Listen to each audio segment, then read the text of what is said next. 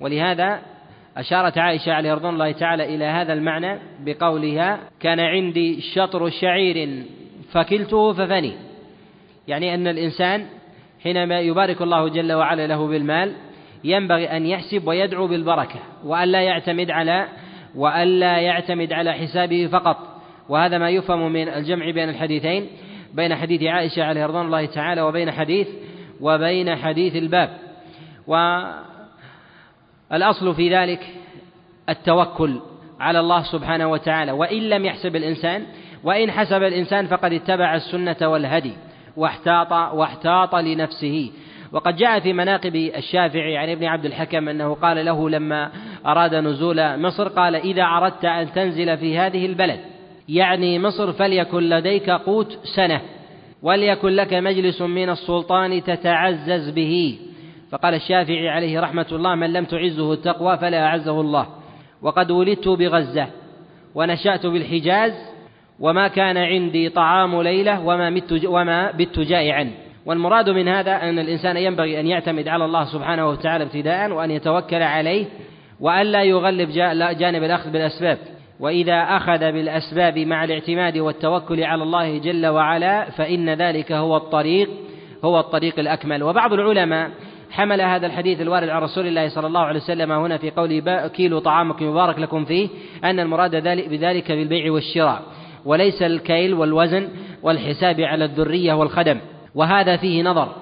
فإن رسول الله صلى الله عليه وسلم إنما قال هذا الخبر لعامة الناس ليس في سياق البيع. وهو معمول وهو معمول به عندهم على هذا النحو. وقد تقدم معنا ما جاء في حديث أنس بن مالك وجاء أيضا في حديث عثمان بن عفان في مسألة الكيل في البيع البيع والشراء.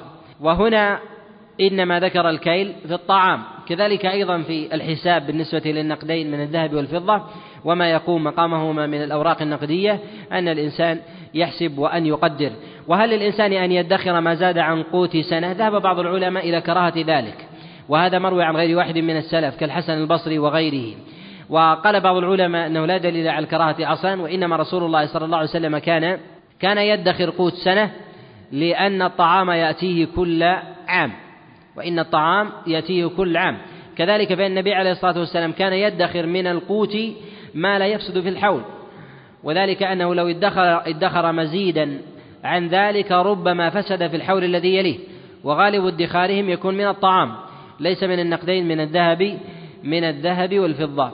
ولكن يقال أن الإنسان ينبغي ألا يعتمد على باب الادخار فقط وأن يقدم حق الله جل وعلا مسألة الصدقة والإنفاق وأن يقرن ذلك أيضا أن يقرن ذلك بالتوكل على الله جل وعلا والاعتماد والاعتماد عليه. نعم. كيف؟ هذا تكلمنا عليه. تكلمنا عليه قبل قليل وحديث عائشة عليه رضوان الله تعالى أن هذا حساب بلا توكل حساب بلا توكل. وهذا الحديث هو حساب بتوكل. نعم. صلى الله عليك وعن أبي هريرة رضي الله عنه عن النبي صلى الله عليه وسلم قال رغم أنفه ثم رغم أنفه ثم رغم أنفه. قيل من يا رسول الله؟ قال من أدرك أبويه عند الكبر أحده أحدهما أو كليهما فلم يدخل الجنة. ما جاء في هذا الحديث في قوله عليه الصلاة والسلام رغم أنف رغم أنف. المراد بالترغيم في كلام العرب هو الاحتقار والإهانة. وقيل المراد بذلك هو وضع الأنف والجبهة في التراب. قالوا أرغم فلان أنف فلان في حال المصارعة إذا وضع أنفه في تراب يعني أنه وضع أعز ما فيه عند أسفل عند أسفل جسده. وهذا غاية في الإهانة والاحتقار. وهذا أيضا شامل للغبن من الأمور المعنية من الأمور المعنوية. وذلك أن الإنسان إذا غلب في بيع وشراء فإن الغالب في البيع والشراء الذي الذي يهزم غيره.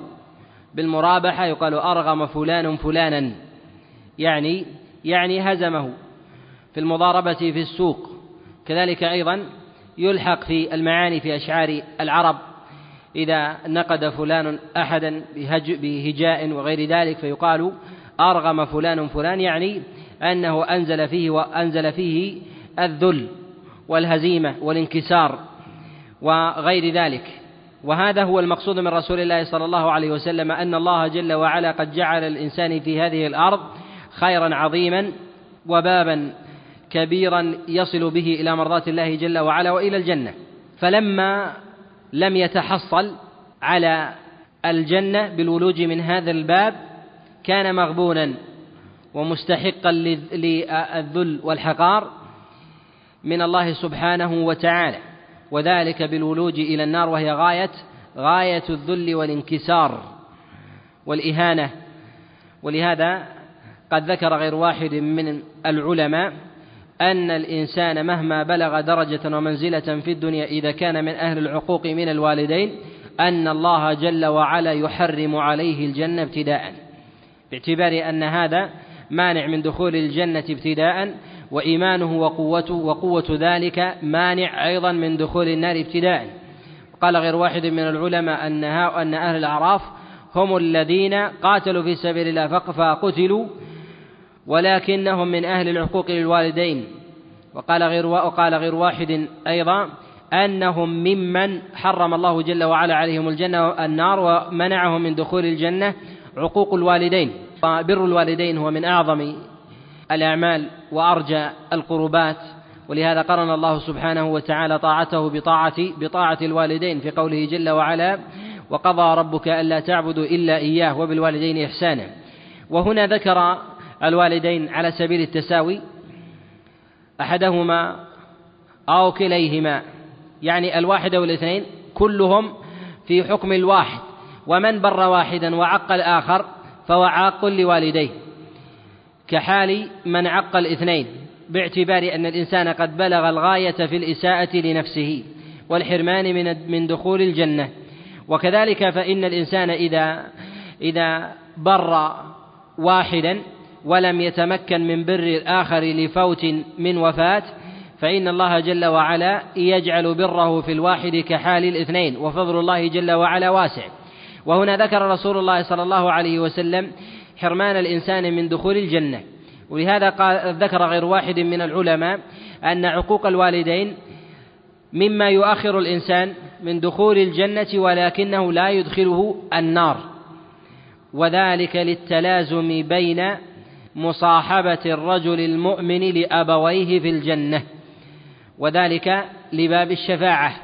فإن الأبوين بين يدي الله سبحانه وتعالى في أبواب الحساب تتعلق قلوبهم بذرياتهم من أهل الإيمان. فإذا دخلت ذريتهم الإيمان دخلت ذريتهم المؤمنة النار ولم تلحق بهم في الجنة لم يكن هذا من تمام من تمام الإحسان. ولهذا ذكر هنا المنع من دخول الجنة ولم يصرح هنا بدخولهم بدخولهم النار بسبب هذا بسبب هذا الإثم. وقد جاء عن بعض السلف من المعاني مما يخالف مما يخالف هذا هذا المعنى. وبر الوالدين والعناية بذلك والمبالغة بتحقيق الرضا هو من الأمور التي مردها مردها إلى الشرع. ليس لأذواق الناس. وقد جاء في كثير من السير وكذلك من نظر إلى كتب آه، الورع وكثير من العباد من السلف ونحو ذلك. أنواع من البر مما لم يكن من هدي من هدي النبي عليه الصلاة والسلام ولا من هدي الصحابة عليهم رضوان الله تعالى. كحال الرجل الذي تكون أمه في في تكون أمه في الدار ولا يعلو سقف الدار عليها ونحو ذلك. هذا فيما أرى أنه ليس ليس من البر وليس من هدي رسول الله صلى الله عليه وسلم. البر هو من الإحسان وبذل الخير وعدم إبداء الأذية وكذلك السمع والطاعة عند الحاجة وكذلك عدم تقديم رغبات النفس على رغباتهم وحاجتهم والإحسان إلى من يحبون ووصل من يحبون وصله وعدم أذيتهم بعبارة أو إشارة. وألا يتكلف الإنسان شيئا ربما يوصله إلى عدم البر البر بهما. كحال الإنسان الذي ربما يمتنع من الطعام مع والديه ويحجم عن ذلك رغبة بإيثارهم بهذا الطعام وألا تمتد يده إلى طعام يحبانه. وهذا وهذا فيه ما فيه وذلك أن الأب والأم يحبان أن يرين الأبناء معه في طعام أو في شراب. وهذا من الأمور الفطرية المعلومة. فإذا اعتاد الإنسان على عدم الأكل معهما إيثارا لهما بذلك الطعام وأن لا تمتد يده إلى شيء يحبانه فيقال أن هذا فيه فيه ما فيه. وللإنسان أن يتناول معهما وأن يتجوز أيضا في تناول الطعام حتى يشبع وأن يأخذ منه منه ما ما يريدان. وقد جاء في ذلك أخبار عن جملة من الزهاد والعباد في هذا الباب من التابعين وأتباعهم. والعبرة كما تقدم الإشارة إليه إلى هدي رسول الله صلى الله عليه وسلم وهدي وهدي التابعين. ولا حرج على الإنسان أن يبلغ من معاملته مع والديه من المسامحة ولين المعشر والممازحة والتلطف مما لا يصاحبه في ذلك احتقارا أو إهانة أو عدم تعظيم وإجلال للوالدين فإن هذا من الأمور من الأمور المباحة. وللآباء والأمهات من الحقوق المقدرة شرعا. وما جاء عن رسول الله صلى الله عليه وسلم من من الأمور المقدرة هو تقديم حق الأم على حق الأب. وقد جاء في ذلك ثلاثا. عن رسول الله صلى الله عليه وسلم وتقدم وتقدم الكلام على ذلك معنا. في قول رسول الله صلى الله عليه وسلم لما سأله الرجل أي الناس أحق بحسن صحبتي؟ قال أمك. ثم قال أمك ثم قال أمك ثم قال في الرابعة أبوك. ثم أدناك فأدناك. وإنما خص رسول الله صلى الله عليه وسلم الأم لجملة من الاعتبارات تقدم الإشارة إليها منها أن الأب يستطيع كفاية نفسه بخلاف الأم التي تفتقر إلى أبنائها أكثر من تفتقر إلى أبنائها أكثر من الأب وهذا أمر أمر معلوم فلها حق وحظ في ذلك. كذلك أيضا فإنها في تعبها في الحمل والولادة وكذلك الطعام وكذلك من الإحسان والتربية مما مما لم يكابده الرجل ويعانيه. ولها في ذلك نصيب قد تكفل به الشارع. وهل يقال في هذا أن الأجر في حق الأم أعظم من حق الأب وذلك في حال الخلاف بينهما؟ على أمر لا يمكن الإنسان أن يجمع بين بين الاثنين. يقال أن الإنسان إذا إذا تزاحمت مصلحة الأم مع مصلحة الأب ولا يمكن للإنسان أن يجمع بينهما أو أن يرضي الاثنين بل يرضي يقال هنا يرضي الأم. مع عدم الإساءة الإساءة إلى الأب. لظاهر الخبر هنا عن رسول الله صلى الله عليه وسلم. وجاء النبي عليه الصلاة والسلام في بيان فضل الأمهات جملة من الأخبار منها في قوله عليه الصلاة والسلام إلزم رجليها فثم الجنة. وكذلك حينما رد رسول الله صلى الله عليه وسلم بعض أصحابه من الجهاد. وكذلك في استئذان رسول الله صلى الله عليه وسلم بزيارته لقبر أمه مع كونها ماتت في الفترة. وحينما منع رسول الله صلى الله عليه وسلم من الاستغفار لها دمعت عيناه عليه الصلاة والسلام. وأعظم ما يكون من العقوق للوالدين هو التعدي عليهما باللعن والضرب. وقيل أن أعظم ذا أعظم شيء في هذا أن يجتمع الأب والابن أو الأم وابنها عند قاض يتحاكمان. قيل أن هذا هو أعظم أعظم أنواع العقوق كما رواه المروزي عن الحسن البصري وغيره أنه قال أنه قال بذلك. نعم.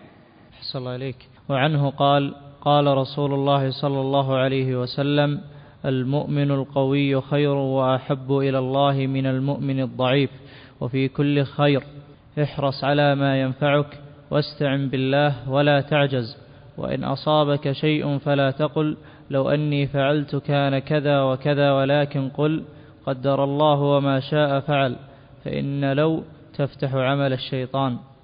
في قوله عليه الصلاة والسلام هنا المؤمن القوي خير وأحب من المؤمن الضعيف. المؤمن القوي المراد بذلك هو مؤمن آه، أو المؤمن قوي الإيمان وليس المراد بذلك هو قوي البدن.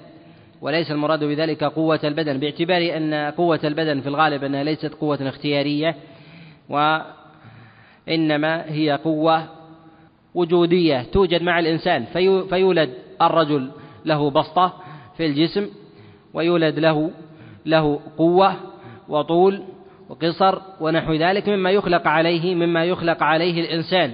كذلك فإن الفطرة تدل على تدل على أن الإنسان مما يعتني مما مما يتأكد لديه العناية بجسده. وأما الإيمان فقد حث الشارع على ذلك أن يزداد الإنسان إيمانا. وكلما ازداد الإنسان إيمانا قوي في أبواب العمل. ولو ولو كان ضعيف البدن. ولهذا كان أصحاب رسول الله صلى الله عليه وسلم لا ينظرون إلى إلى الصور والأجسام. قد جاء في هذا عن أبي هريرة عن رسول الله صلى الله عليه وسلم قال إن الله لا ينظر إلى صوركم ولا إلى أجسامكم ولكن ينظر إلى إلى القلوب التي في الصدور. والمراد من هذا أنه ينبغي للإنسان ينبغي للإنسان ألا ينظر إلى إلى ظواهر أجسام الناس وأحوالهم وإنما ينظر إلى أعمالهم. والمراد بالعمل هنا ما يدفعه القلب فإن الإنسان إذا قال أو فعل دافع الفعل والقول هو ما يتحصل في قلب الإنسان من قوة الإيمان. ولهذا قد جاء في الصحيحين وغيرهما أن رسول الله صلى الله عليه وسلم مر من عنده رجل فقال لأصحابه ما تقولون في هذا؟ قالوا هذا يوشك أنه إذا سأل أن يعطى وإذا غاب أن يسأل عنه وإذا خطب أن يزوج.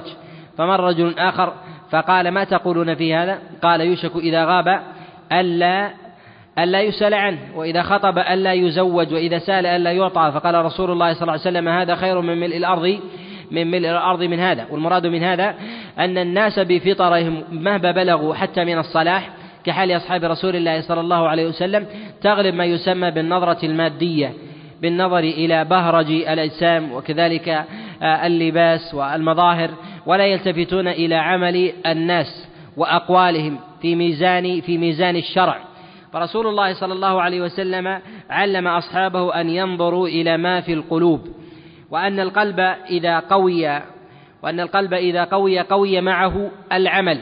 وأن الإنسان إذا كان قوي البدن وضعيف القلب لم يكن لديه من العمل ما يقوى به عند غيره إلا عند أرباب الدنيا. ولهذا حث رسول الله صلى الله عليه وسلم على زيادة الإيمان كما في هذا الخبر. ومن تحقق فيه أصل الإيمان ولو كان فيه ذرة من إيمان فقد تحققت فيه الخيرية. ولهذا قال النبي عليه الصلاة والسلام وفي كل خير. يعني من تحقق فيه الإيمان فقد تحقق فيه تحقق فيه الخير ولو ولو قل.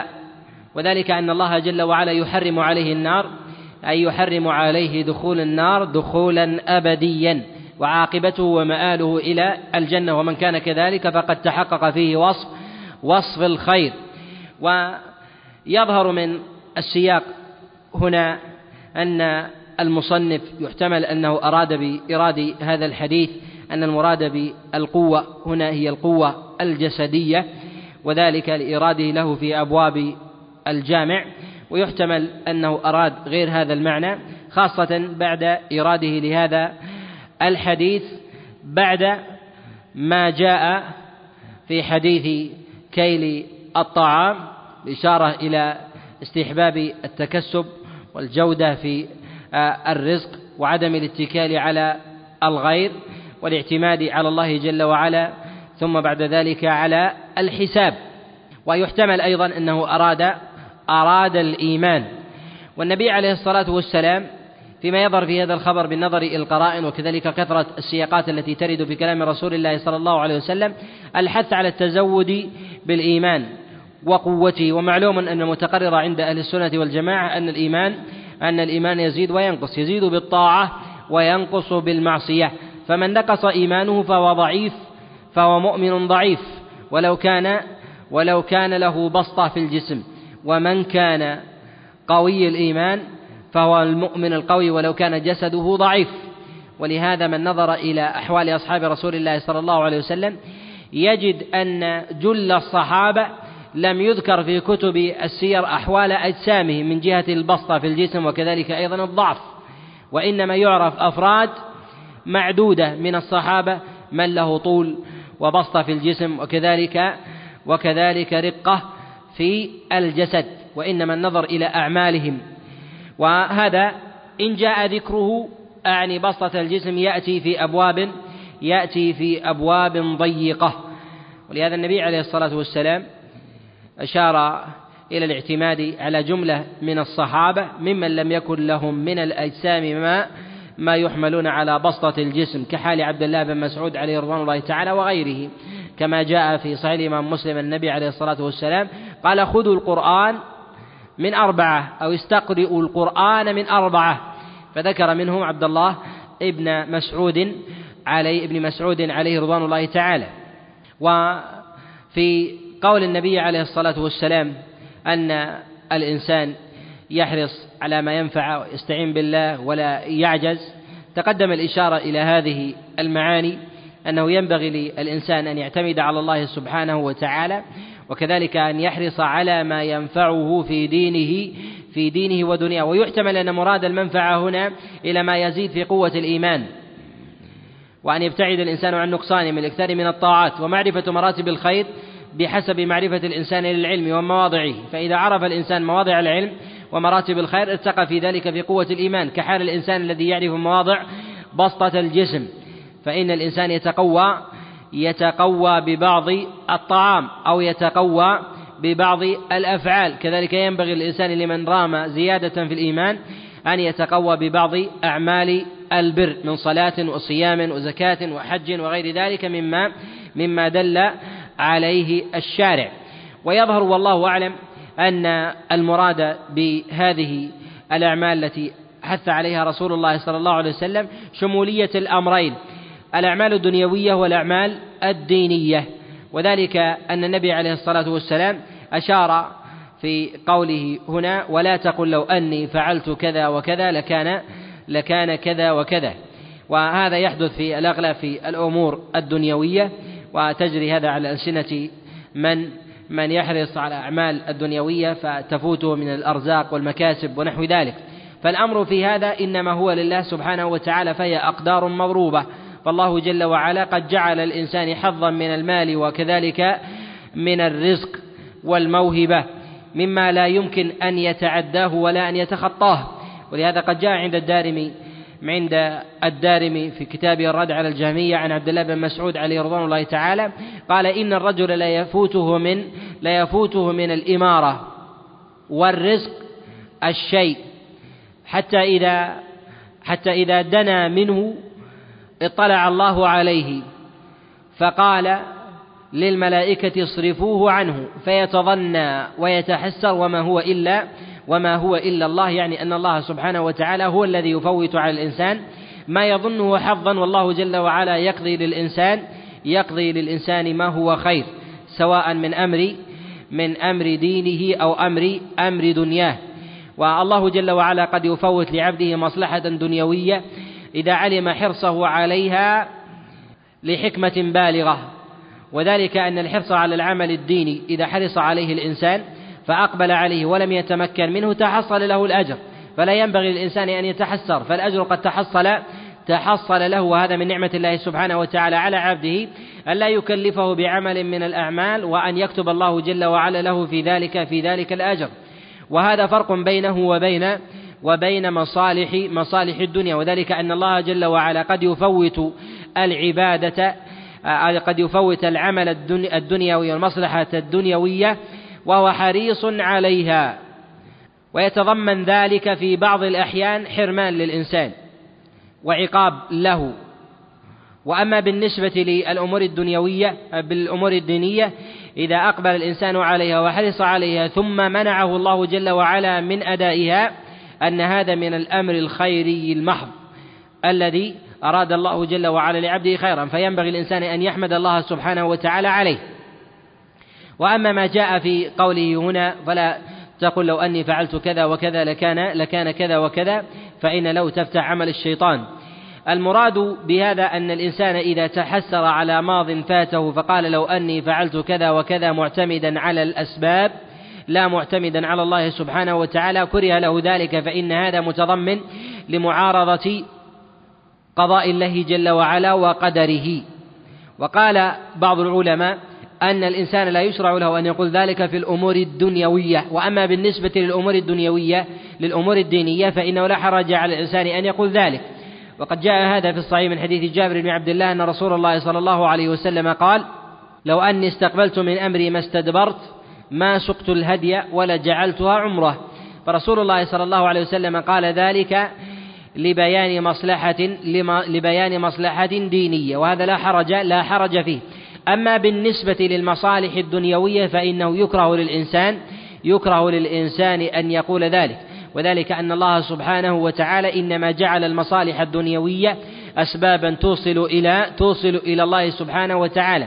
يتزود معها الإنسان في صالح دنياه ويستلذ بها وتمضي به إلى الله سبحانه وتعالى فلا يتخذها أمرا متمحضا فإن اعتمد عليها اعتمادا متمحضا جرى على لسانه من التحسر عليها. كذلك فإنه لا يليق بالإنسان أن يتحسر على شيء من الدنيا فات فوته الله جل وعلا عليه. وهذا متضمن لي لعدم تعلق الإنسان بالله سبحانه وتعالى فإذا تحسر على شيء من الدنيا فات كأنه خلق لأجل الدنيا.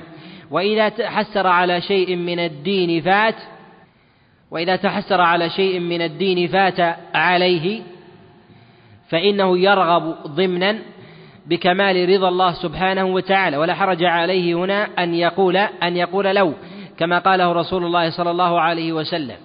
وكذلك فإن الإنسان إذا استعان بالله سبحانه وتعالى وتوكل واعتمد عليه وأخذ بالأسباب الشرعية والأسباب الحسية في صالح دينه ودنياه فإن وفقه الله جل وعلا كان كان خيرا وإن لم يوفقه الله جل وعلا لتحقق مراده كان خيرا حينئذ.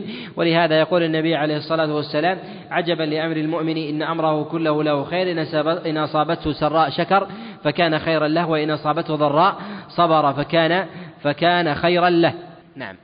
وعنه عن النبي صلى الله عليه وسلم إذا قام أحدكم من الليل فاستعجم القرآن على لسانه فلم يدر ما يقول فليضطجع. في قول رسول الله صلى الله عليه وسلم إذا قام أحدكم من الليل. هذا متضمن الإشارة إلى هدي رسول الله صلى الله عليه وسلم فإنه لم يكن يقوم الليل كله وقيام الليل كله مخالف للسنة وليس من هدي رسول الله صلى الله عليه وسلم. وقد تقدم معنا بيان ذلك بيان ذلك في كتاب قيام الليل في أبواب في أبواب الصلاة. وتكلمنا أيضا على جملة من ذلك في أبواب الصيام في قيام في قيام رمضان. وأن قيام الليل كله من أوله إلى آخره مخالف لهدي رسول الله صلى الله عليه وسلم وذلك أن الليل قد جعله الله جل وعلا سكنا. وإنما يأخذ بهدي رسول الله صلى الله عليه وسلم. وهديه في قيام الليل متضمن لهديه في نوم الليل. فإن النبي عليه الصلاة والسلام نهى عن النوم قبل صلاة العشاء وعن الحديث بعدها. وذلك أن الإنسان إذا اتخذ ذلك سهل عليه قيام الليل والتضرع لله جل وعلا وأن يأخذ نصيبه وكفايته من النوم قبل دخول النهار. وأما إذا قام وأما إذا نام قبل صلاة العشاء فوت الفريضة وإن كان يبيت الحرص على النافلة من قيام الليل وذكر الله سبحانه وتعالى. وأما قيام أغلب الليل بحيث تكون صلاة الإنسان لأكثر الليل وينام شيئا يسيرا منه فيقال إذا قوي عليه الإنسان فلا حرج عليه وإذا لم يقوى عليه فإنه يكره. لظاهر الحديث عن رسول الله صلى الله عليه وسلم. فإن الإنسان إذا استعجم عليه القرآن يعني لم يستطع أن يفهم المراد بالعجمة الذي يتلفظ بلفظ لكنه لا يدرك المعنى. كحال الأعجم الذي يلقى أو يلقن الكلام ويتلفظ به لكنه لا يدرك المعاني. فهذا أعجم فإذا استعجم القرآن على الإنسان فلم يستطع حينئذ معرفة المعاني التي يتلفظ بها فإنه لا يشرع لا يشرع له قيام الليل ولا قراءة القرآن ولا كذلك الدعاء فربما يدعو على نفسه كما جاء في حديث عائشة عليه رضوان الله تعالى من حديث هشام بن عروة عن أبي عائشة قالت قال رسول الله صلى الله عليه وسلم إذا قام أحدكم من الليل فغلبه النوم فلينم فإنه ربما يريد أن يدعو لنفسه فيدعو عليها. وهذا فيه إشارة لجملة من المعاني أن الإنسان ربما يؤاخذ باللفظ مع انصراف القلب إذا تعمد إذا تعمد التلفظ مع علمه بعدم الإدراك مع علمه بعدم بعدم الإدراك. وهذا يدخل في كثير من المعاني كما أنه في أبواب العبادات في حال علمه وإدراكه أنه إذا بقي على هذا الحال ربما تلفظ بشيء لا يدرك فاستمر على ذلك ربما يؤخذ بظاهره. ولهذا نهى النبي عليه الصلاة والسلام عن هذه الحال. كذلك أيضا في أبواب العقود والفسوخ كحال مثلا الذي يشرب الخمر متعمدا حتى يزول عقله ثم يتلفظ بالطلاق ونحو ذلك وهذا تقدم الإشارة الإشارة إليه. وذلك أن الإنسان إذا تسبب بعدم تمام عقله وزوال عقله ثم تصرف تصرفا يعلم به ويستطيع أن يصون عقله ربما يؤاخذ على هذا الفعل. وفيه أيضا الإشارة إلى حظ النفس وحقها من الراحة وعدم الركون وعدم الركون إلى إلى إتعابها. فالنبي عليه الصلاة والسلام يقول عليكم من العمل ما تطيقون كما جاء في الصحيح. حينما وجد حبلا ممدودا بين ساريتين فقالوا لمن هذه؟ قالوا لفلانة. فإنها لا تنام من الليل إلا قليلا. وإذا تعبت قامت. فقال رسول الله صلى الله عليه وسلم ما عليكم من العمل ما تطيقون فإن الله لا يمل حتى حتى تملوا. وأنه ينبغي للإنسان أن يجعل لنفسه حقا ولأهله حقا ولولده ولولده حقا. وهذا كما أنه شامل أيضا لأبواب العبادات فإنه شامل أيضا آه، لحظ الدنيا. فإذا صرف الإنسان عن حظ الدين إلى راحة بدنه فكيف يهلكها في أمر في أمر الدنيا؟ باللهة وراء المادة وراء المال آه، وعمارة الأرض. ونحو ذلك حتى ينهك الجسد ونحو ذلك هذا مما لا يحبب شرعا ولا عقلا. فإذا صرف الإنسان إلى حظ جسده وسلامتها آه، عن العبادة فهو في إهلاك جسد الإنسان لشيء من الدنيا ومتاعها من باب من باب أولى. وهذا متضمن أيضا إلى أهمية معرفة الأعجم بدعائه وأنه لا يغنيه أن يتلفظ بدعاء لا يدرك معناه وأن الأعجم إذا تمكن من معرفة المعاني ولم يسلك طريقها فتلفظ بلفظ لا يدرك معناه من الدعاء في السجود فتلقنه فتلقنه تلقينا ولم يعرف المعنى أنه لا يثاب على ذلك أنه لا يثاب أنه لا يثاب على هذا. ورسول الله صلى الله عليه وسلم جعل الاستعجام وهو عدم إدراك المعنى مع قوام اللفظ مانعا من الاستمرار في قيام الليل. مانعا من الاستمرار في قيام في قيام الليل. وإذا كان كذلك فهو فإنه مانع من الاستجابة وذلك أنه لا فائدة منه. وفيه إشارة إلى أهمية حضور القلب في العبادة من الصلاة وأن الإنسان إذا لم يحضر في قلبه الخشوع فهو كحال الجسد الميت. وأما الخشوع في الصلاة فقد تقدم معنا في كتاب الصلاة حكمه وقد ذكر غير واحد من العلماء أن الخشوع في الصلاة مستحب ونقل الاتفاق على ذلك الإمام النووي عليه رحمة الله. وذهب بعض المتأخرين إلى وجوبه ومال إلى هذا من المتقدمين الإمام البخاري عليه رحمة الله. والذي يظهر لي والله أعلم أنه مستحب متأكد أنه مستحب مستحب متأكد وأنه لا يجب على الإنسان إلا إذا فوت فوت معه ركنا فوت ركنا من الأركان بحيث الإنسان أنه إذا لم إذا لم يعرف عدد الصلاة التي يؤديها ولم يعرف هل قرأ أو لم يقرأ أنه في هذا آثم وهذا هو النوع الذي يجب على الإنسان أن يؤديه. ولذلك قد جاء عن غير واحد من السلف كعمر بن الخطاب وغيره أنه كان يجهز الجيش وهو وهو في الصلاة. نعم. وعنه عن النبي صلى الله عليه وسلم قال إذا قام أحدكم من الليل فليفتتح صلاته بركعتين خفيفتين. في قول رسول الله صلى الله عليه وسلم هنا قال إذا قام أحدكم من الليل قيام الليل من السنن المتأكدة في حق الإنسان ولو شيئا يسيرا. وهدي النبي عليه الصلاة والسلام أن يستفتح الصلاة بركعتين خفيفتين وهذا متضمن لأصل عام. وهو أن الإنسان إذا أراد أن يبتدئ بعمل من الخير فليبتدئ بالحد الأدنى منه. فإذا كان من أهل المال فأقبل على النفقة فليبدأ بالقليل ثم يستكثر. وإذا كان من أهل قلة الصلاة ثم أقبل على الصلاة فليبدأ بالقلة ثم يستكثر. وذلك أن المنبت لا ظهرا أبقى ولا أرضا قطع. فالإنسان الذي يجد ويشق على نفسه بابتدائها يعجز. كحال الذي يقبل على الصلاة أو يقبل على الديانة ونحو ذلك فيبلغ الحد الذي توطنت له النفوس بعد زمن يفتر بعد ذلك وهذا معلوم مشاهد. ومن نظر إلى حال الشريعة وجد أن الله جل وعلا شرع للأمة العبادات على سبيل التدرج حتى توطن النفوس. وهذا كما أنه في التشريع العام كذلك أيضا في العبادة الواحدة والذي يقبل على العبادة في باب من الأبواب وهو لاهف عليها يقبل إقبال العارف المستديم لها ويجد في نفسه عدم إحجام ولو قام الليل كله فهذا لا ينصح على هذا النحو. ولهذا رسول الله صلى الله عليه وسلم حث على التدرج بالعمل وإنما خص البداءة بركعتين خفيفتين هنا حتى لا يبتدئ الإنسان بالصلاة طويلة. وذلك أن الإنسان في صلاته قد ابتدأ بجسد قد أخلد إلى الراحة أو أخلد إلى النوم فهو بحاجة إلى التدرج في القيام ثم يزيد في ذلك شيئا فشيئا.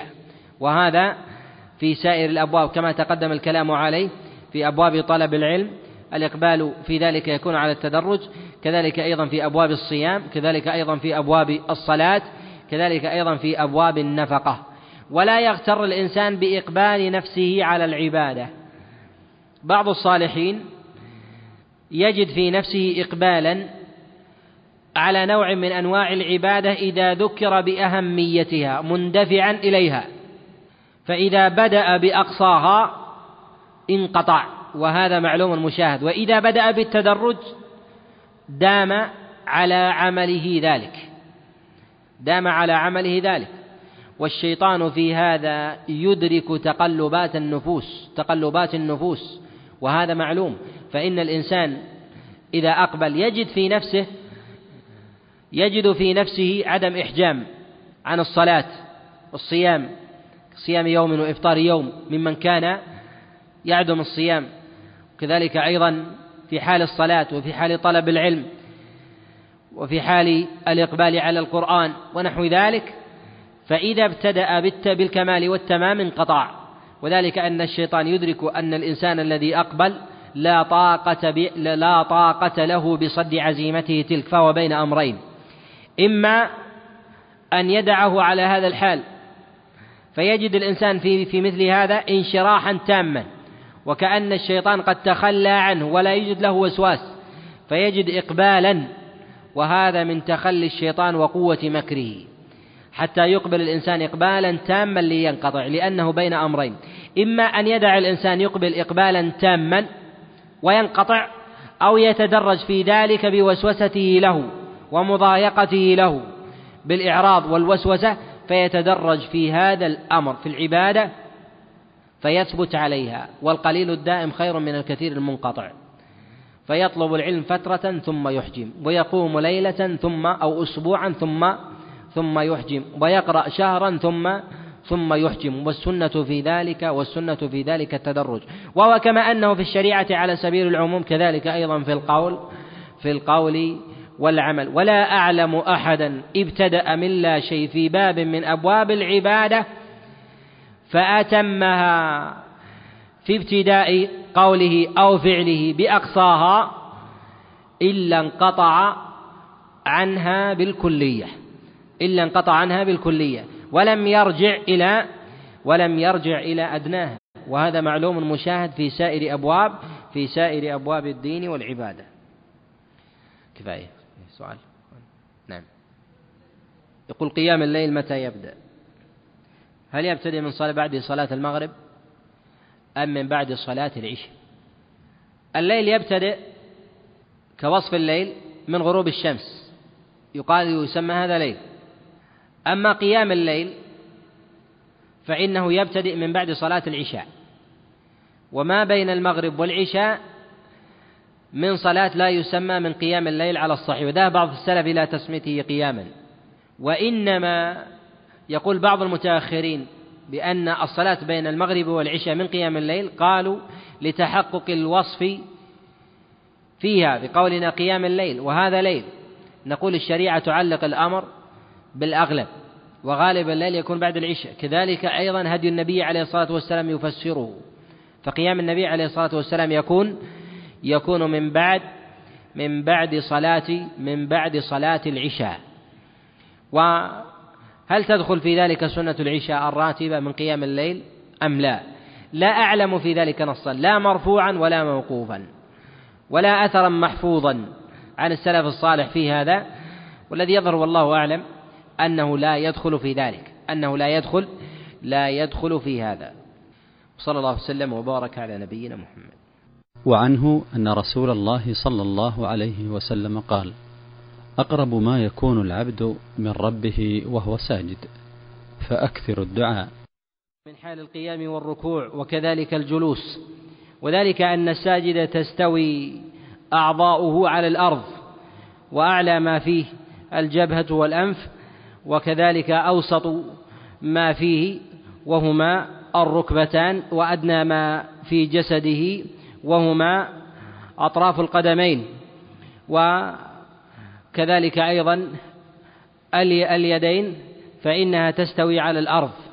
فلما كانت كذلك دل على أن الإنسان قد وضع مواضع الكمال ومواضع الضعة كلها كلها على السواء. تذللا لله جل وعلا ومع كون السجود يتضمن الإقرار لله سبحانه وتعالى بجملة من الأسماء والصفات. وذلك أن الساجد إذا كان في مثل هذا الموضع ومن بجواره لا يسمع همسه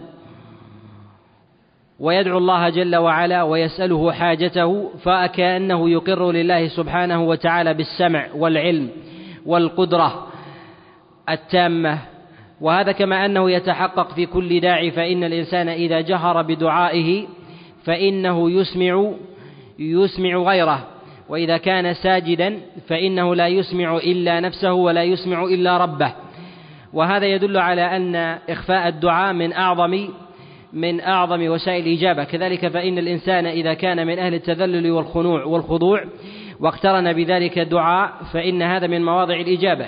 وقد جاء في الخبر عن رسول الله صلى الله عليه وسلم في الصحيح من حديث أبي هريرة حينما ذكر رسول الله صلى الله عليه وسلم الرجل يطيل السفر أشعث أغبر أراد النبي عليه الصلاة والسلام بذكر الأشعث الأغبر ويطيل السفر أن الإنسان في تذلل وضعف وانكسار.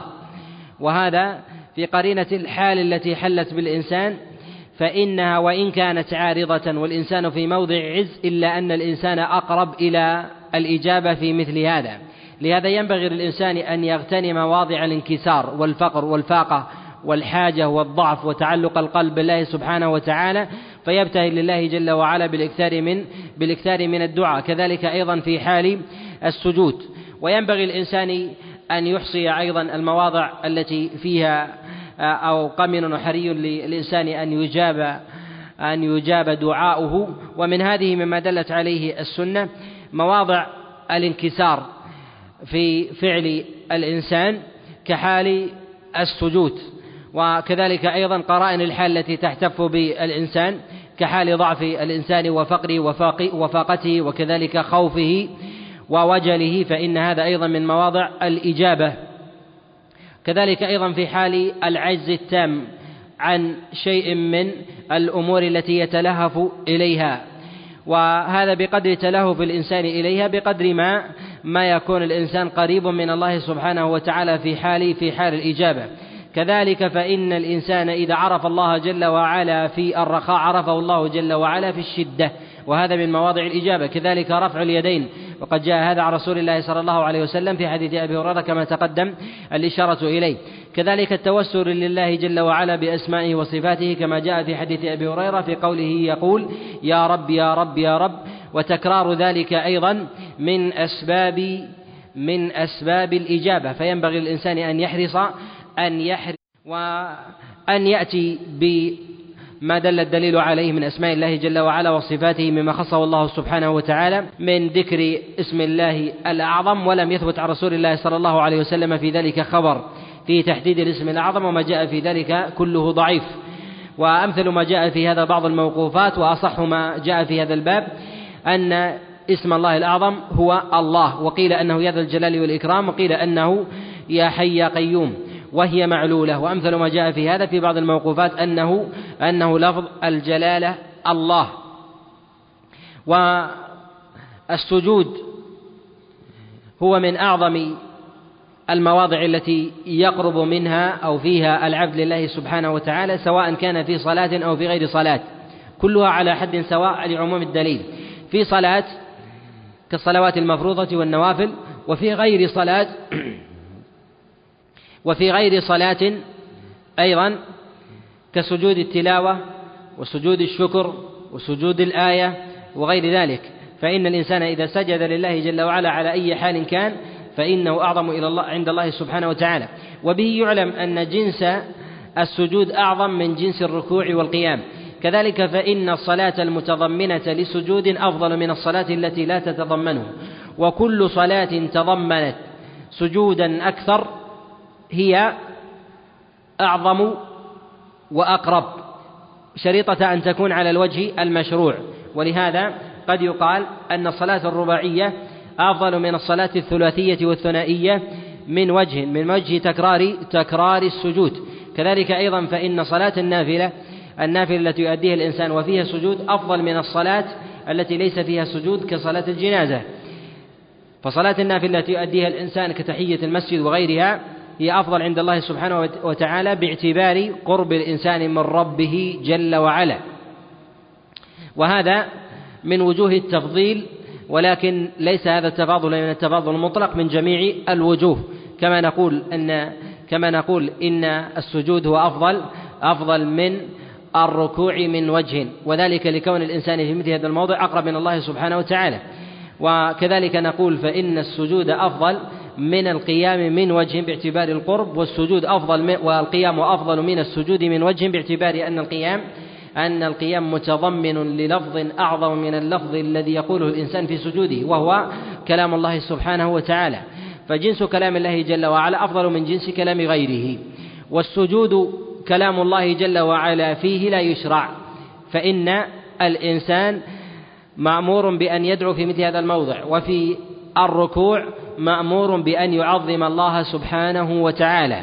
ويشرع الإنسان تكرار الدعاء في السجود وأن يلازم حاجته وأن يلح فإن هذا فإن هذا من علامات الإجابة. وفضل الله سبحانه وتعالى واسع. نعم. وعن النواس بن سمعان الأنصاري قال سألت رسول الله صلى الله عليه وسلم عن البر والإثم فقال البر حسن الخلق والإثم ما حاك في صدرك وكرهت وكرهت أن يطلع عليه الناس. قوله عليه الصلاة والسلام البر حسن الخلق. البر هو شامل لجميع أبواب الخير من القولية والفعلية من الظاهر والباطن وخصه رسول الله صلى الله عليه وسلم بقوله حسن الخلق. وهذا كقول النبي عليه الصلاة والسلام الدين النصيحة. والمراد من هذا أن الدين مجتمع في ذلك فإن الإنسان لا يمكن أن يتحقق معه وصف حسن الخلق إلا وقد كمل له الدين. كمل له الدين. كذلك فإن الإنسان لا يمكن أن يتمحض النصيحة من جميع أبوابها لمن أمر الله جل وعلا ببذلها إليه إلا وقد تحقق فيه الدين كله. فإن الإنسان لا يمكن أن يصل إلى درجة حسن الخلق من جميع وجوهه إلا وقد كمل له الدين بسائر بسائر أركانه ودعائمه وواجباته من أركان الإسلام وأركان الإيمان. وذلك أنه قدر كامل لا يمكن أن يتأكد في قلب الإنسان إلا إلا من وجه وباب الشرع. وإنما قيد حسن الخلق هنا بجماع أبواب البر لفضله ومنزلته وأن الإنسان يدرك فيه درجة الصائم والقائم كما جاء ذلك عن رسول الله صلى الله عليه وسلم وقد جاء عند الترمذي وغيره أن رسول الله صلى الله عليه وسلم قال ما من شيء أثقل في ميزان العبد من حسن الخلق وإذا أراد الإنسان أن يلتمس كثيرا من أعمال البر العظام وجد أنها داخلة في حسن الخلق كبر الوالدين وكذلك الصدق في الحديث وكذلك اجتناب اجتناب كثير من الموبقات هي داخلة في هذا الباب كالكذب والغيبة والنميمة وشهادة الزور والبغي والظلم والعدوان على الناس بسائر أنواع الظلم والعدوان سواء ما يتعلق بالأعراض وكذلك أيضا الأموال والدماء. فإن التعرض لذلك مناف لحسن الخلق وكمال حسن الخلق هو هو كمال كمال الدين. وإنما أحال رسول الله صلى الله عليه وسلم إلى حسن الخلق من غير بيان مصدره للعلم به ودلالة الفطرة عليه بخلاف ما ذكره بعد ذلك في قوله والإثم ما حاك في نفسك فأحال إلى مصدره إلى مصدره وهو ما في النفس وأطلق مصدر وأطلق مصدر حسن الخلق للعلم به وذلك أن مرد حسن الخلق هو إلى الفطرة والفطرة هي التي تدل الناس على على معرفة مواضع المحامد والأخلاق الحسنة في الإنسان سواء من الأقوال والأفعال. فإن الإنسان لا يمكن أن يتحقق له وأن يسلم له وصف حسن في ذاته إلا وإن إلا وأن يكون صاحب فطرة سليمة لا تجتالها لا تجتالها شياطين الإنس والجن. وكذلك فإن الإنسان إذا لم تقترن معه لم يقترن مع حسن الخلق سلامة الدين فإن حسن الخلق يميل يميل يمنة ويسرة مع الفطر المنحرفة. فإن الفطرة إذا ولد عليها الإنسان فإن الإنسان تحيد به الفطر إلى اليهودية والنصرانية. وإنما مثل رسول الله صلى الله عليه وسلم في حديث أبي هريرة في قوله ما من مولود إلا ويولد على الفطرة فأبواه يهودانه أو ينصرانه أو يمجسانه. ذكر التهود والتنصر والتمجس لأنه غاية غاية الإعراض عن كلام الله جل وعلا. مع وجود شيء من الشريعة فيه الذي دخله دخله تحريف. وكان ذلك في حكم المنسوخ.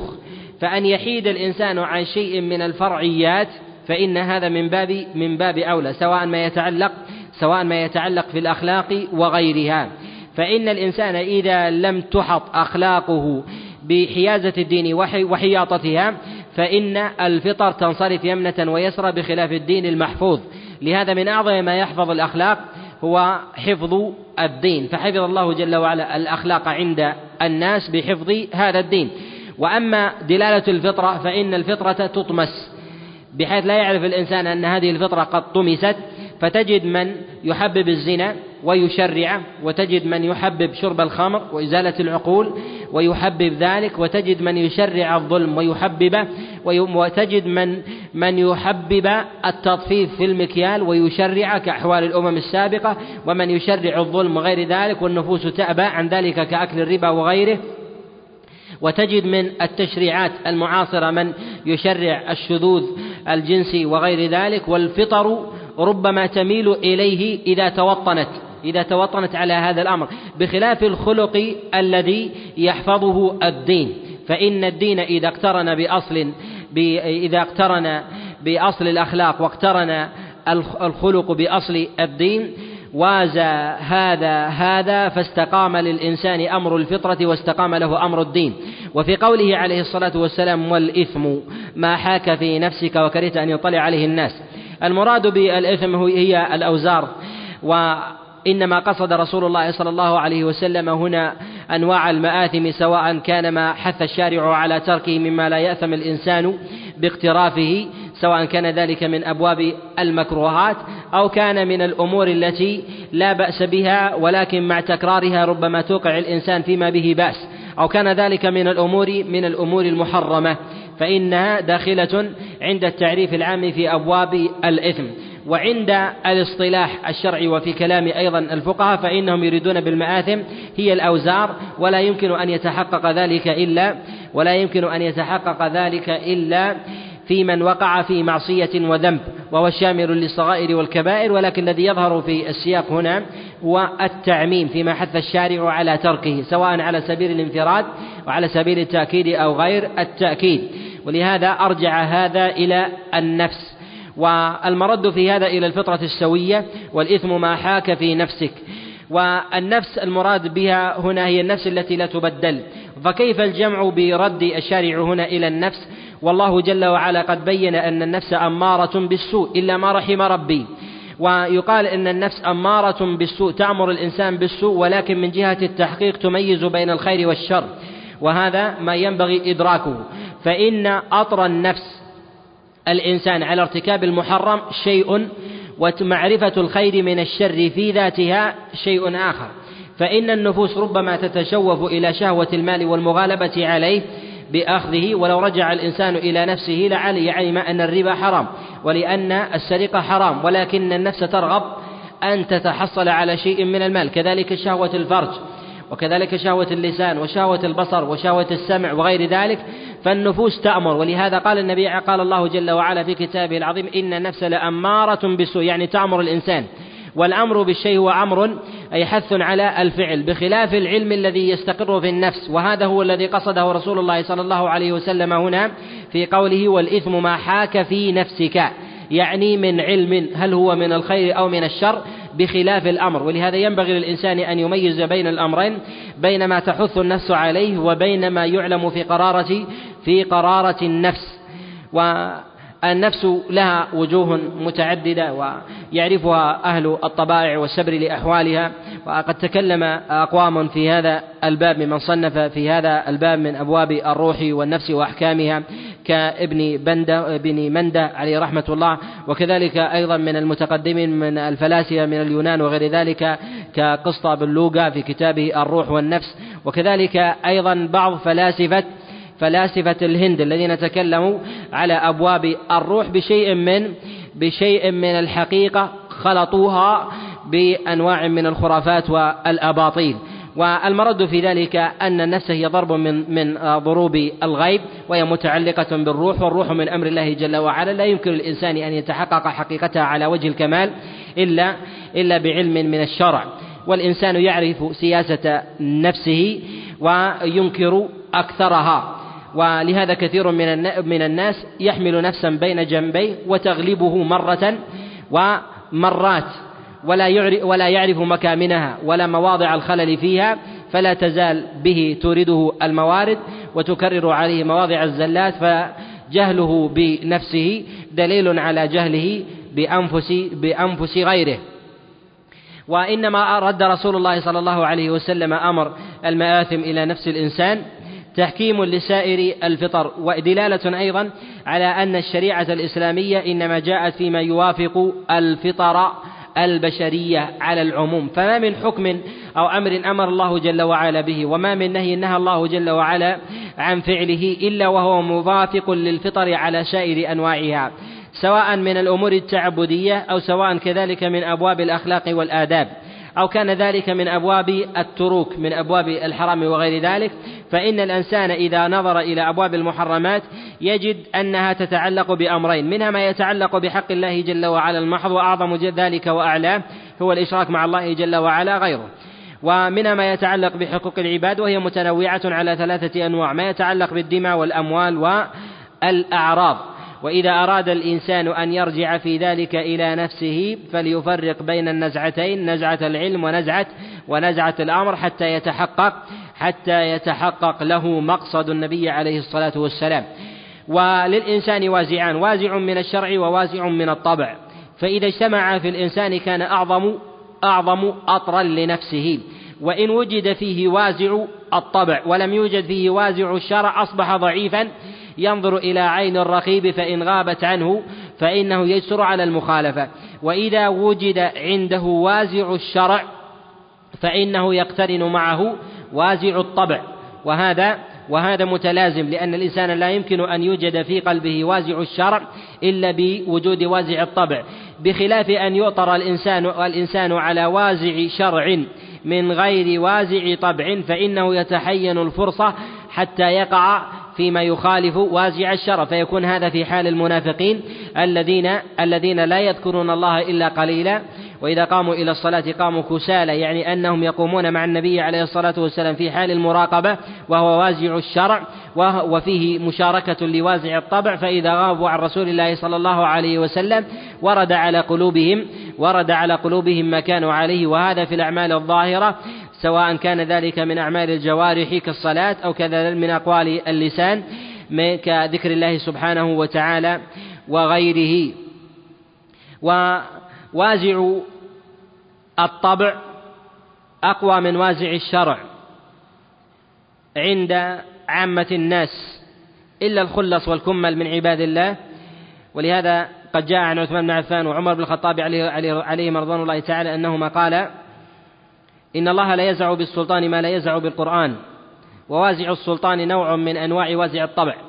ووازع الطبع هو أن يؤطر الإنسان على شيء وتبين له العقوبة. فإذا ظهر من العقوبة مما يعلم حاله من أن يفقد مالا أو يفقد جسدا أو يفقد عرضا وينقص منه فبقدر فبقدر هيبة ذلك في نفسه بقدر ما يخاف ما يخاف ذلك الوازع.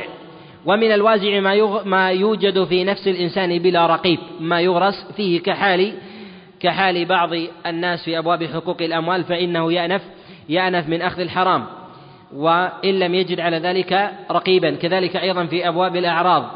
فإن نجد الشارع يغلب جانب العرض مع وازع الطبع على وازع الشرع. فإن الكافر فإن الكافر يجوز له أن يسافر مع أخته. ويحرم على الصالح التقي العابد أن يسافر مع الأجنبية لأن الكافر وجد فيه وازع طبع يشق عليه أن أن يتجاوزه. بخلاف وازع الطبع هنا لمغالبته بخلاف وازع الشرع هنا لمغالبته لوازع الطبع الضعيف. فإن فإنه ربما تغالب فبقدر قوة إيمان الإنسان يتغالب وازع الطبع مع وازع الشرع وهذا له أبواب وله له أبواب كثيرة. كذلك أيضا في أبواب في أبواب الولاية ولاية الكافر على ابنه ونحو ذلك فإن له ولاية له ولاية عليه سواء كان وإن كان فاسقا. على خلاف عند العلماء في أبواب ولاية الأب الكافر على ابنه على ابنه المسلم القاصر. والاضطراب في أبواب الأمور الطبيعية عظيم جدا. وذلك لاختلاف أهواء الناس. بخلاف وازع الشرع. فإن الله جل وعلا قد تكفل بحفظه. والله سبحانه وتعالى حينما حفظ شرعه يحفظ معه ذلك الوازع. والدخيل في الشرع أقل جدا من الدخيل في الطبع وذلك لتنازع النفوس في بيان مقداره وإن آمنوا بأصل حقيقته. ولهذا كثير من الناس ينظر ويخلط بين هذين الأصلين بين الطبع والشرع. فإذا قرر الإنسان المحاسن والمقابح في أبواب التعبد والشرع بطبعه فإن هذا فإن هذا زندقة. ومن نظر إلى مواضع الطبع في أحوال الناس والتمسها بالشرع المجرد على سبيل الاستدامة فهذا دروشة ليست بمحمودة. والشارع إنما بين الأخذ بين هذين الأمرين بالنصيب الذي قدره بالنصيب الذي قدره الشارع. نعم.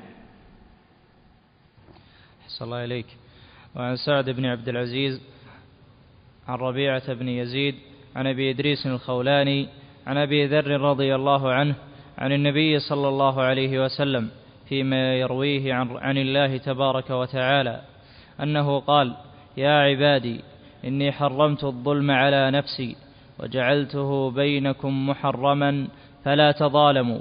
يا عبادي كلكم ضال إلا من هديته. في هذا الخبر القدسي من كلام الله سبحانه وتعالى قول الله جل وعلا يا عبادي والنداء من الله جل وعلا لعباده بمثل هذه الصيغة فيها تعظيم للعباد والأصل في مثل هذا أن السيد يأمر عبده امرا والندى بمثل هذه الصيغة فيها نوع التلطف وتودد وتحبب إلى العباد وذلك لما كرم الله جل وعلا به عباده من الإنس والجن عن غيره بما وهبهم الله جل وعلا به من أسباب وهبهم الله جل وعلا من أسباب المكارم مما يستحق التكريم وأعظم ذلك العقل. الذي أمر الله جل وعلا الإنسان أن يجعله نيرا في طريق تحقيق مصالح دينه ودنياه. يا عبادي ونادى الله جل وعلا العباد بأشرف اسم وجعله منسوبا إليه. فما قال يا أيها العباد؟ وإنما قال يا عبادي وهذا تشريف أن وصفهم الله جل وعلا وسماهم بأعظم وأحب اسم وهو العبودية ونسبها إليه جل وعلا يا عبادي إني حرمت الظلم على نفسي. وهذا غاية العدل والإنصاف. فإن من تمام العدل وكماله أن الإنسان إذا أمر بأمر أن يقوم به بنفسه امتثالا. وإذا نهى غيره عن شيء أن يخص نفسه بالنهي. ولهذا من نظر إلى رسول الله صلى الله عليه وسلم حينما حرم أمور الجاهلية ابتدأ بمن حوله. فقال عليه الصلاة والسلام ألا وإن ربا الجاهلية موضوع وأول ربا أضع ربا عمي العباس. يعني أنه وإن كان قريب مني فإني أضعه. وإن كان العباس عليه رضوان الله تعالى هو من أقل الناس تعاملا في مثل هذا ولكن النبي عليه الصلاة والسلام أراد التخصيص هنا حتى يبين أن الحكم عام ونحن أولى بالامتثال منه. وأعظم ما يكون البغي في ذلك أن يأمر السلطان بأمر وأول من يحيد عنه هو فإن هذا من مواضع التمرد وخرم الأمر. وعدم انضباط الناس. ولهذا كان عمر بن الخطاب عليه رضوان الله تعالى يأمر بنيه قبل أن يأمر غيرهم. وذلك أن الناس ينظرون إليهم. والله سبحانه وتعالى تلطف وتودد لعباده والظلم لا يمكن أن يكون منه جل وعلا. قال سبحانه وتعالى إني حرمت الظلم على نفسي. وفيه إثبات صفة النفس لله جل وعلا كقوله سبحانه وتعالى تعلم ما في نفسي ولا أعلم ما في نفسك. إني حرمت الظلم على نفسي وجعلته بينكم محرما. وفيه جواز إلحاق صفة التحريم بغير الممكن أصلا. وهذا جائز لغة وشرعا. إني حرمت الظلم على نفسي والظلم هو وضع الشيء في غير موضعه. وهو على أنواع أو على نوعين. ظلم الإنسان لنفسه وظلم الإنسان وظلم الإنسان لغيره. ظلم الإنسان لنفسه هي الذنوب وأعظمها هو الإشراك بالله جل وعلا كقوله لقوله سبحانه وتعالى على لسان العبد الصالح لابنه يا بني لا تشرك بالله إن الشرك لظلم عظيم. وفي النوع الثاني وظلم الإنسان لغيره في سائر أنواع الظلم الثلاثة وعلى ثلاثة أنواع ظلم في الأموال وظلم في الأنفس وظلم في الأعراض. إني حرمت الظلم على نفسي وجعلته بينكم محرما والمراد بالظلم هنا هو ظلم الغير. والدليل على ذلك أنه قال وجعلته بينكم يعني في التعامل بينكم في هذه الأنواع الثلاثة. ويخرج من هذا النوع الأول. ويتضمن ذلك جملة من المعاني هي داخلة في النوع الأول من سؤال الله جل وعلا وإفراده بالعبادة.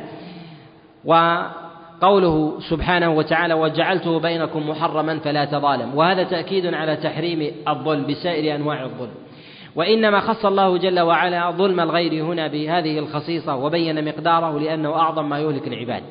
أعظم ما يهلك العباد عند الله جل وعلا ما يتعلق بمظالم الناس. وذلك أن أسباب التكفير كلها من الاستغفار والتوبة والحسنات التي تكفر السيئات ودعاء الغير والمصائب والهموم التي تلحق بالإنسان وغير هذه المكفرات لا تكفر هذا النوع من المظالم وإنما الذي يكفره هو إعادة الحقوق إلى أهلها ولهذا يقول النبي عليه الصلاة والسلام من كانت عنده مظلمة لأخيه كما في الصحيح فليتحلله منها ما قال فليستغفر فليتحلله منها من قبل أن يأتي يوم لا دينار فيه ولا ولا درهم ويقول النبي عليه الصلاة والسلام كما جاء في حديث عبد الله ابن أنيس. وقد رواه الإمام أحمد في حديث عبد الله بن محمد ابن عقيل عن عبد الله عن عبد الله بن أنيس أن رسول الله صلى الله عليه وسلم قال يحشر العباد يوم القيامة حفاة عراة غرلا بهما فيناديهم الله جل وعلا بصوت يسمعه من بعد كما يسمعه من قرب. فيقول أنا الملك أنا الديان لا ينبغي لأحد من أهل النار أن يدخل النار وعنده لأحد من أهل الجنة وله عند أحد من أهل الجنة حق حتى أقصه منه حتى اللطمة. ولا ينبغي لأحد من أهل الجنة أن يدخل الجنة وعليه لأحد من أهل النار حق حتى اقتصه منه حتى اللطمة. قالوا يا رسول الله كيف وإن نأتي الله جل وعلا حفاة عراة؟ قال بالحسنات والسيئات. يكون ذلك بالحسنات والسيئات كما قال النبي عليه الصلاة والسلام في صحيح الإمام مسلم حينما سأل أصحابه مبينا لهذا الأصل ما تعدون المفلس فيكم؟ قال المفلس فينا من لا دينار له ولا متاع. قال المفلس من يأتي يوم القيامة بأعمال كالجبال ويأتي وقد ضرب هذا ولطم هذا وأخذ مال هذا وسفك دم هذا وهذه كلها تتعلق بهذا النوع من الظلم. وكلها من الظلم. ما قال شرب الخمر وما قال زنى وإنما ذكر ما يتعلق في أمور الناس. وهذه المظالم فيأخذ هذا من حسناته وهذا من حسناته فإن لم يكن لديه حسنات أخذ من سيئات فطرحت عليه ثم طرح في النار وهذا غاية العدل. وحقوق العباد مبنية على المشاحة وحق الله جل وعلا مبني على المسامحة. فإذا أطلقت مشيئة الله سبحانه وتعالى أن الله جل وعلا إذا شاء غفر لعبد وشاء لم يغفر له فالمراد بذلك هي ما كان من حق الله جل وعلا المحض. أما ما كان من حقوق العباد فالله جل وعلا بين هذا المقدار وحكم فيه أنه أنه جعله بين العباد محرما فلا بد فيه من القضاء. من الدماء بالتحلل أو القصاص الأموال لا بد من الإعادة أو القصاص أو إقامة الحد وما يتعلق في أبواب الأعراض من التحلل أو القصاص. ويخرج من هذا ما لا حد فيه من الغيبة والنميمة. فإن إذا لم تبلغ الإنسان فإن الإنسان يستغفر ويتوب ويدعو الله جل وعلا ويدعو الله جل وعلا للمغتاب. وقد جاء في ذلك بعض الأخبار في هذا ولا يثبت منها ولا يثبت منها منها شيء. ولبيان مقدار خطورة هذا النوع من الظلم جعل الله سبحانه وتعالى المجاهد في سبيل الله ومرتبته في ذلك عظيمة جليلة القدر. والشهيد يغفر له كل ذنب اقترفته يمينه إلا الدين. وهذا مطلق في سائر أنواع الذنوب. والدين وإن كان دينارا أو درهما. فإن الله جل وعلا لا يغفر للإنسان حتى يؤدى يؤدى عنه. وقال سبحانه وتعالى كلكم ضال إلا من هديته. الضلال المقصود به هو عدم معرفة الحق. ولهذا وصف الله سبحانه وتعالى نبيه جل وعلا في سورة الضحى وجدك ضالا فهدى.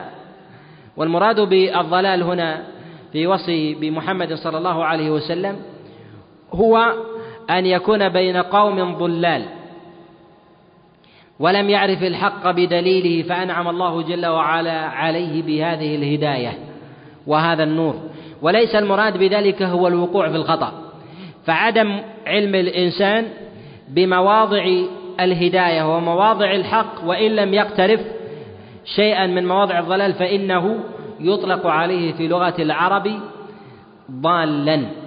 وهذا قبل أن يستعمل هذا الاصطلاح في في كلام العلماء وكذلك في أغلب كلام القرآن كذلك أيضا في في اصطلاح الناس أن يطلق هذا الأمر على من انحرف وحاد مع العلم. وهذا غالب غالب الاستعمال. ولكنه يجوز في لغة العرب أن يوصف الإنسان بالضلال في حال عدم معرفة علمه كالإنسان الجاهل وهو على أنواع. منه منهم من هو جاهل جهل بسيط ومنهم من جهله جهل جهل مركب. ويتدرج في هذا الإنسان في أبواب في أبواب الضلال. ومن من الله عليه سبحانه وتعالى بالهداية من الله جل وعلا عليه بالإنعام والرشاد والتوفيق. والخير وفي هذا إشارة إلى أن دلالة الفطرة لا تدل الإنسان على مواضع مواضع الخير المقصودة هنا في عدم العلم في قوله كلكم ضال. الفطرة تدل الإنسان على الأصول لكنها لا تعلمه أن صلاة الظهر أربعة وصلاة العصر أربعا وأوقاتها وتدله أيضا على مقادير الحسنات ومواضع السيئات كبائر وصغائر هذا لا يكون إلا إلا من من علم الله سبحانه وتعالى وهو العلم الشرعي. ولكن من جهة الأصل يعلم الإنسان من جهة الأصل أن الخالق له حق العبادة والمخلوق له حق الإحسان وعدم الأذية وعدم الإضرار به في أي نوع من أنواع الإضرار. فإذا علم الإنسان أن الأصل فيه الضلال والله جل وعلا هداه هذا السبيل بدلالة الفطرة وبدلالة الشرع. وما أنعم الله جل وعلا به على هذه الأمة بهذا الدين المحفوظ فهو أعظم نعمة على الإطلاق. ولهذا قال الله سبحانه وتعالى في كتابه العظيم اليوم أكملت لكم دينكم وأتممت عليكم نعمتي. والمراد بالنعمة هو الإسلام الذي أنعم الله جل وعلا به على هذه الأمة وحفظه إلى إلى يوم الدين. نعم. صلى الله عليك يا عبادي كلكم جائع إلا من أطعمته فاستطعموني أطعمكم. يا عبادي كلكم عار إلا من كسوته فاستكسوني أكسكم. في هذا في قوله جل وعلا يا عبادي تكرار هذا فيه ما تقدم من بيان التودد والتلطف من الله جل وعلا لعباده وهو غني عنهم وهم مفتقرون إليه تمام الفقر وكماله والله جل وعلا غني عن خلقه كمال الغنى ومع هذا تودد الله جل وعلا لعباده بمثل هذا النداء يا عبادي كلكم جائع إلا من أطعمته فاستطعموني أطعمكم. هذا ذكر الوصف كلكم جائع.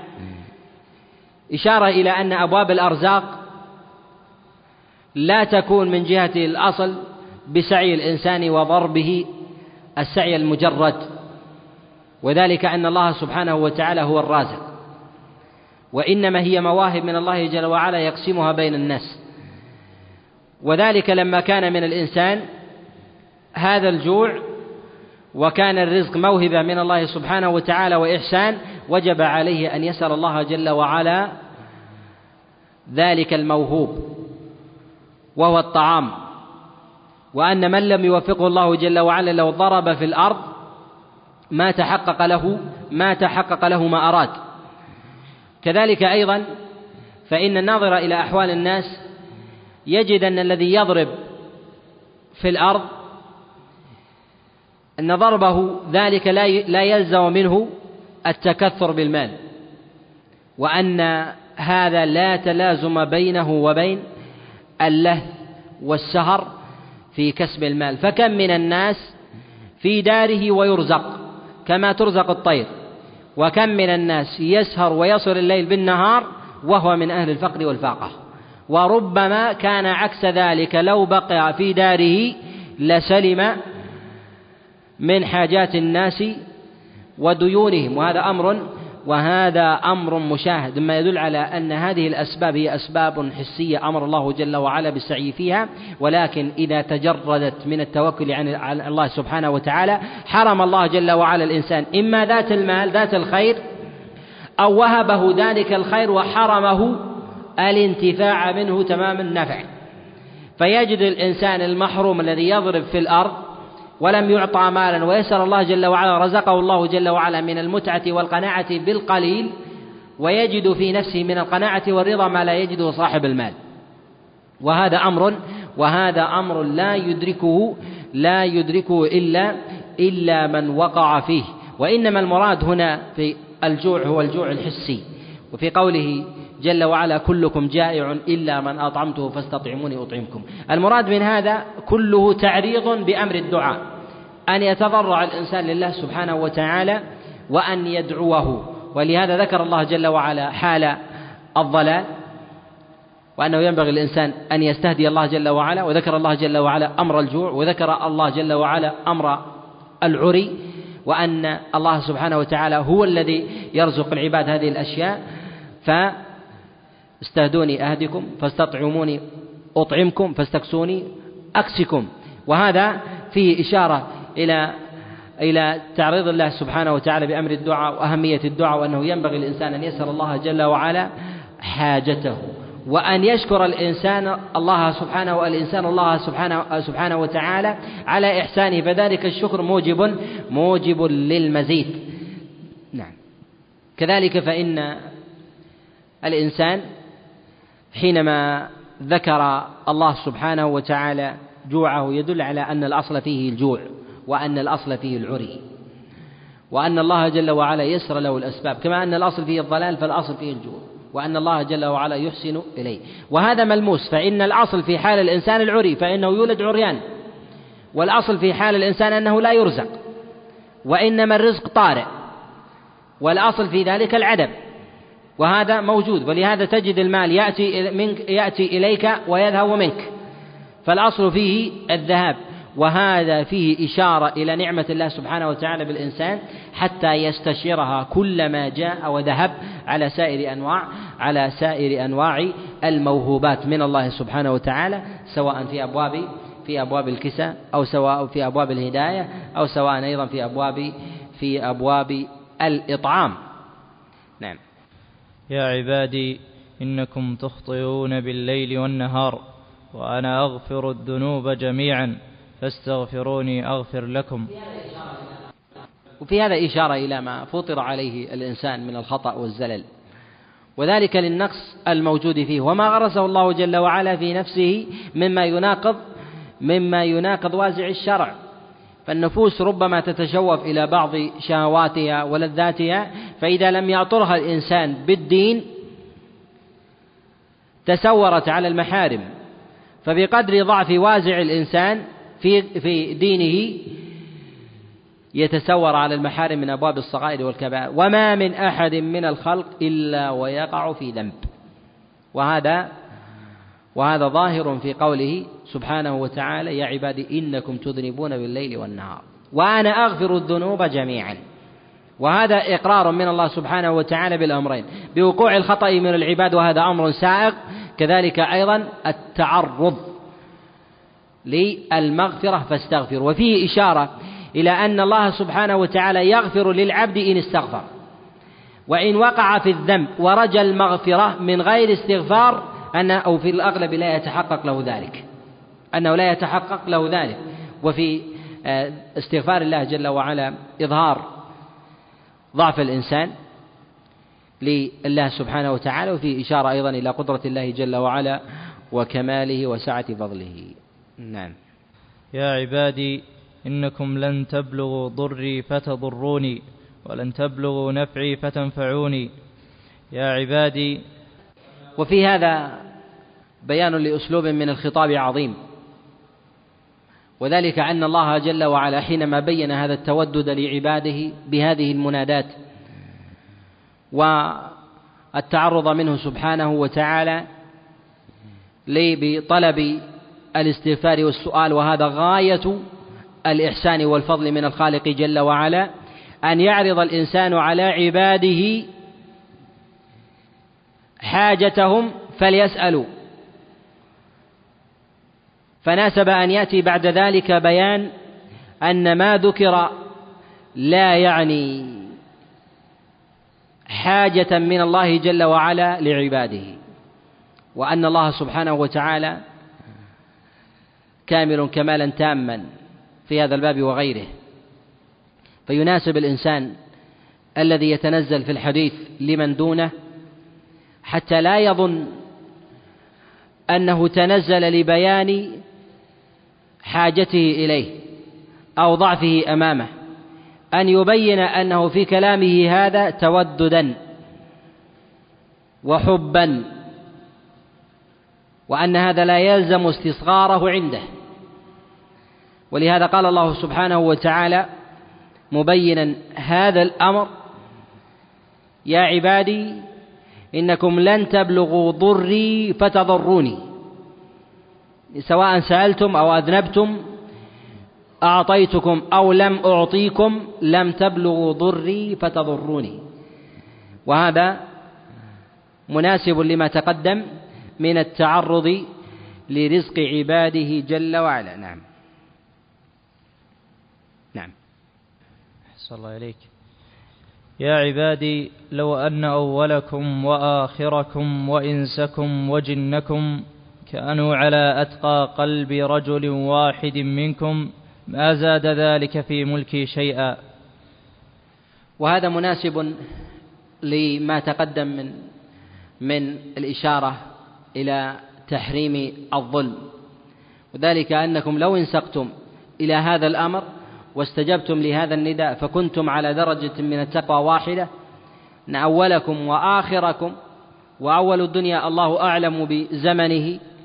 وآخرها الله أعلم بانتهائه إنسكم وجنكم كانوا على أتقى رجل واحد بالسؤال والانضباط والامتثال لأمر الله سبحانه وتعالى أن ذلك لا يزيد في ملك الله جل وعلا جل وعلا شيئا. ومن نظر إلى إلى هذا الأمر من الله سبحانه وتعالى متضمن يجد أنه متضمن للتعريض بالسؤال.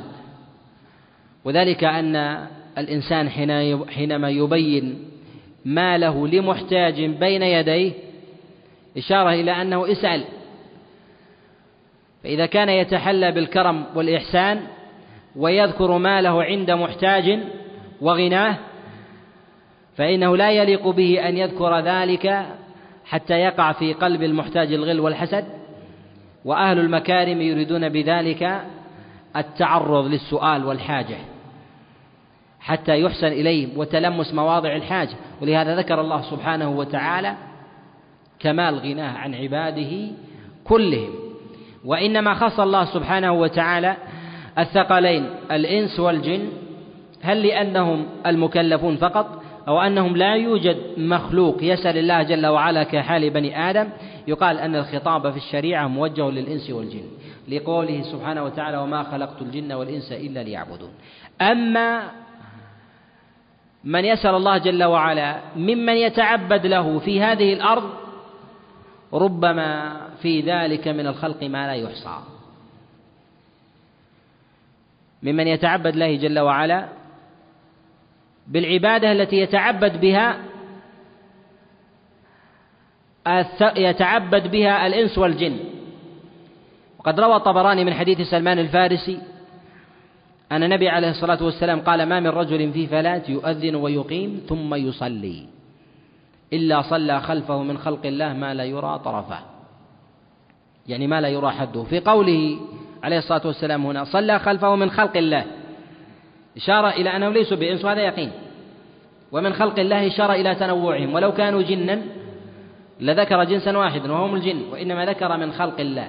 وقوله هنا صلى خلفه يعني بصلاته وهو إمامهم يعني أنهم يأتمرون ولديهم من الإدراك والانصياع مما يدركون معه حال ذلك الأمر.